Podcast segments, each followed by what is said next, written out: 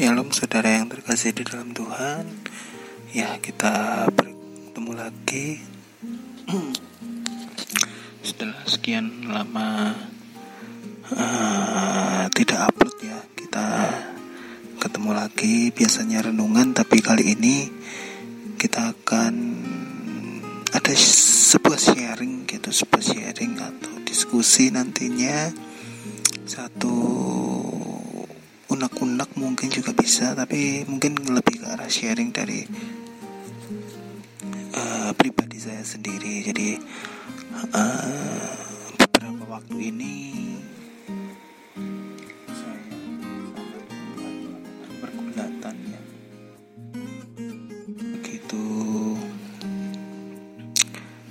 lama atau begitu kekehnya baik dari saya sih merasa ya saya kekeh sekali dengan ini, harus seperti ini loh Tuhan. Tetapi Tuhan Yesus diam dan why, kenapa ya Tuhan Yesus diam dari sekian banyak doa yang saya naikkan kepada Tuhan? Diam, terasa seperti diam Tuhan Yesus. Saya merasa Tuhan Yesus diam, tapi saya bersyukur 2 hari yang lalu saya mendapat mimpi ya. Saya bermimpi di tengah-tengah ibadah bersama dengan jemaat. Saya mendapat satu di sana, di mimpi itu saya mendapat satu penguatan di dalam 2 buah lagu. Mendapat penguatan dari 2 buah lagu. Yang pertama adalah diingatkan bahwa kita hidup itu karena salib Kristus gitu, dan yang kedua hidup kita itu hidup yang benar-benar Tuhan inginkan gitu. Jadi saya di sana merasa bahwa mungkin itu bukan suatu jawaban ya, tetapi saya merasa damai. Dan dari mimpi itu saya merasa oh Tuhan gak diam gitu ya. Mungkin dari beberapa pihak atau beberapa orang atau beberapa pendeta mungkin berpendapat bahwa sekarang tuh sudah gak ada mimpi gitu. Tuhan itu gak berbicara melalui mimpi. Tetapi kalau sharing dari pribadi saya selalu memfilter bahwa yang pertama bagaimana mimpi itu benar atau dari Tuhan itu, yang pertama di sana harus ada komunikasi yang jelas gitu. Dan yang kedua bagaimana firman Tuhan memfilter, dan yang ketiga memberikan kedamaian dalam hati. Bukan rasa takut atau setelah dari mimpi itu kita ketakutan gitu, enggak. Karena ya kalau saya menilai dari beberapa kesaksian mungkin yang pernah saya dengar, lihat, ada beberapa kepalsuan gitu, ketidakbenaran yang terselip, sehingga oh ini bukan dari Tuhan ini sebenarnya, tapi dibungkus begitu rupa, dibungkus begitu halus, sehingga kita tidak menyadari bahwa itu tipuan si iblis gitu. Tapi saya merasa dari mimpi saya ada gerakan dari Tuhan gitu. Saya mulai merenungkan lagi. Oh iya karena salib Tuhan, karena kemurahan, karena kasih, dan karena anugerah kita semua bisa hidup. Mungkin saat ini hidup kita bukan suatu hidup yang nyaman, tetapi dari situ kita mengucap syukur. Kita kembali mendapat satu bara kasih, gerakan lagi, kehangatan lagi yang dari Tuhan, bahwa Tuhan gak pernah meninggalkan gitu. Di masa-masa sukar, di masa-masa kita gak bisa kayak gini, gerakan Tuhan yang nyata yang kita rasakan itu sungguh-sungguh memberikan satu rasa fresh, rasa rasa yang baru gitu. Jadi ibaratnya HP gitu kita kayak dicas lagi gitu. Jadi energi kita, sukacita kita, kedamaian kita itu datang kembali. Walaupun setelah bangun berdoa juga mungkin situasi kondisi tidak berubah dengan seketika ya, tetapi dari situ kita mendapat kekuatan yang baru untuk bisa menghadapi semuanya gitu. Kita sabar sebagai bentuk kasih kita, sabar untuk kita menjalani ini semua gitu. Hidup kita mungkin menjadi satu kesaksian hidup masing-masing. Kita mempunyai penderitaan kita masing-masing gitu untuk memikul salib Kristus, tetapi saat Tuhan bergerak dan Dia mengingatkan kita melalui pujiannya, melalui firman-Nya, melalui apa yang bisa Dia perbuat untuk kita, dan kita merasa damai. Firman Tuhan juga mengkonfirmasi satu kedamaian itu sangat-sangat luar biasa, sangat-sangat hebat, sangat-sangat aduh Tuhan, saya membutuhkan ini gitu loh sebenarnya. Nah, ini yang saya rasakan gitu, bagaimana Tuhan sanggup memberikan sukacita kembali. Mungkin sukacita saya mulai kendor, mungkin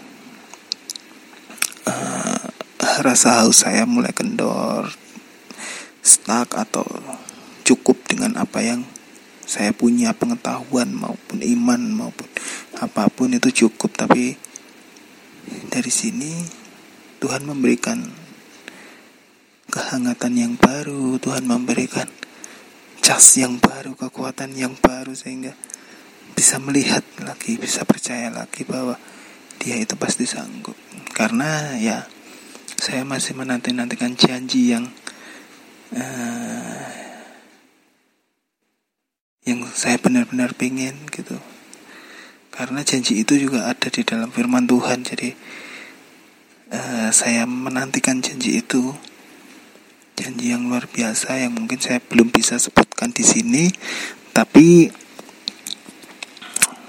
janji dari Tuhan ini tinggal satu ini aja. Dan saya benar-benar menanti waktu Tuhan sampai-sampai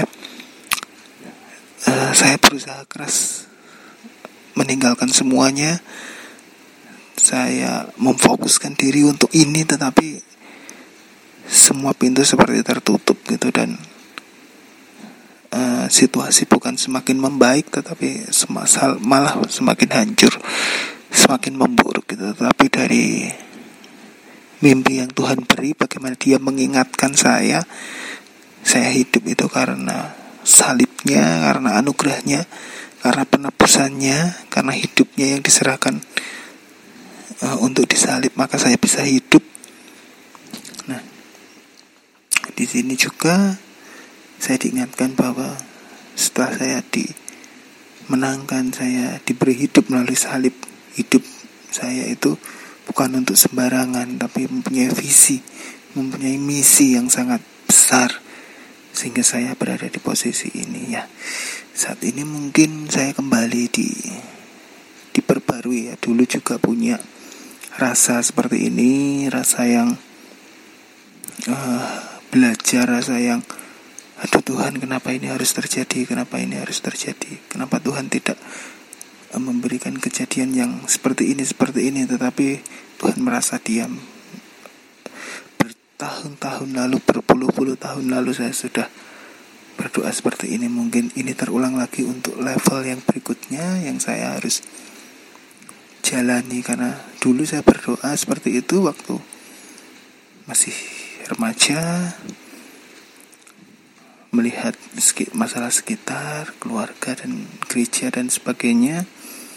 Tapi saat ini saya sudah mempunyai keluarga sendiri, anak, istri, dan ini menjadi next step ke depan, di mana saya harus benar-benar berjalan dengan iman. Kalau saya merasakan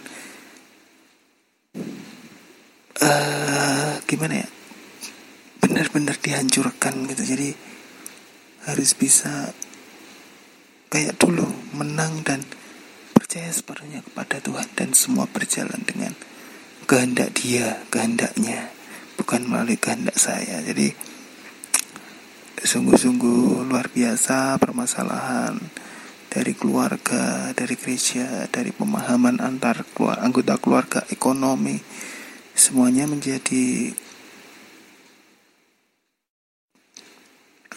berat sebenarnya. Tetapi kembali lagi Tuhan yang berkarya, saya yakin, dan saya berharap kepada Tuhan.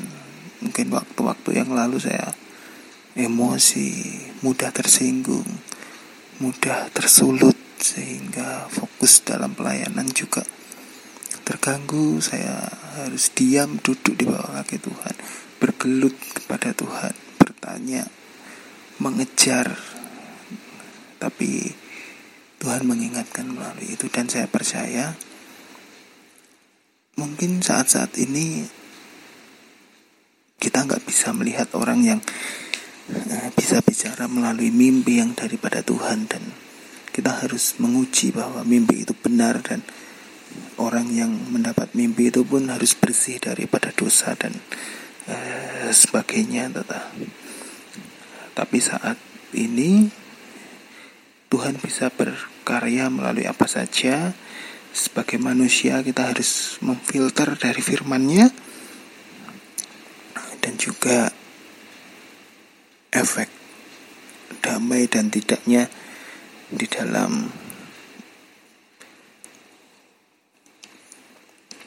hal yang Tuhan ingatkan kepada kita. Apakah kita menjadi takut, menjadi khawatir, atau kita menjadi sukacita dan menjadi lebih waspada dan percaya lagi kepada Tuhan. Nah, itu semua saya rasakan bahwa Tuhan itu gak diam, tapi Tuhan selalu berkarya, dan Dia akan mengkonfirmasi segala apa yang kita doakan.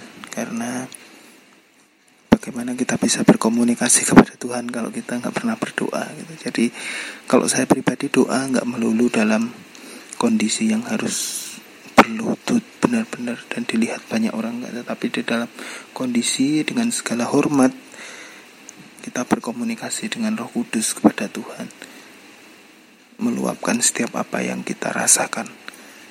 Apapun yang kita rasakan, Tuhan pasti menerima, Tuhan pasti mengerti, menjawab apakah itu benar di hadapan Tuhan, ataukah itu tidak, ataukah jawabannya ya, tidak, atau tunggu. Kita semua ungkapkan apa yang kita resahkan kepada Tuhan, sehingga kita juga mempunyai hati yang plong gitu kepada Tuhan. Hubungan kita bukan sekedar kita menjadi budak-budak yang oh ya Tuhan, tetapi kita juga bisa berargumentasi, kita juga bisa berpendapat, kita juga bisa bukan melawan ya, tetapi itu bergulat kepada Tuhan. Untuk bergulat bukan berarti saya membenci Tuhan saya dan memaksa Tuhan harus begini, tetapi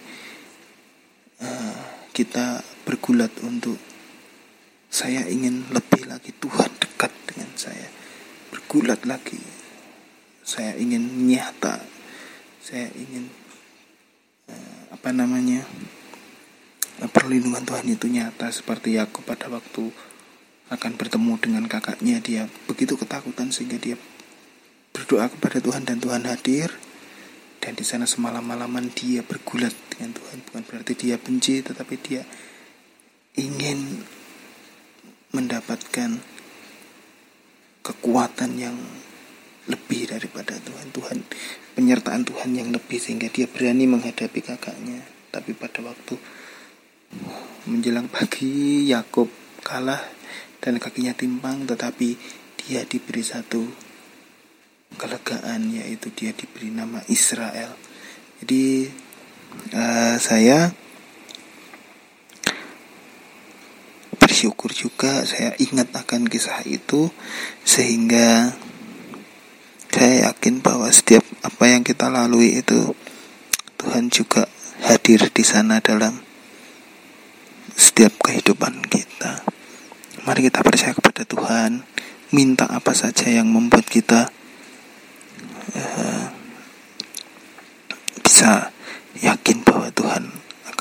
hati kita.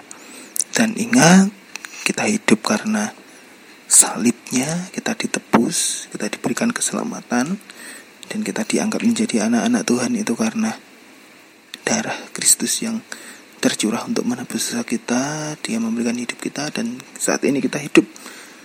Hidup kita bukan hidup yang sembarangan. Hidup kita bukan hidup yang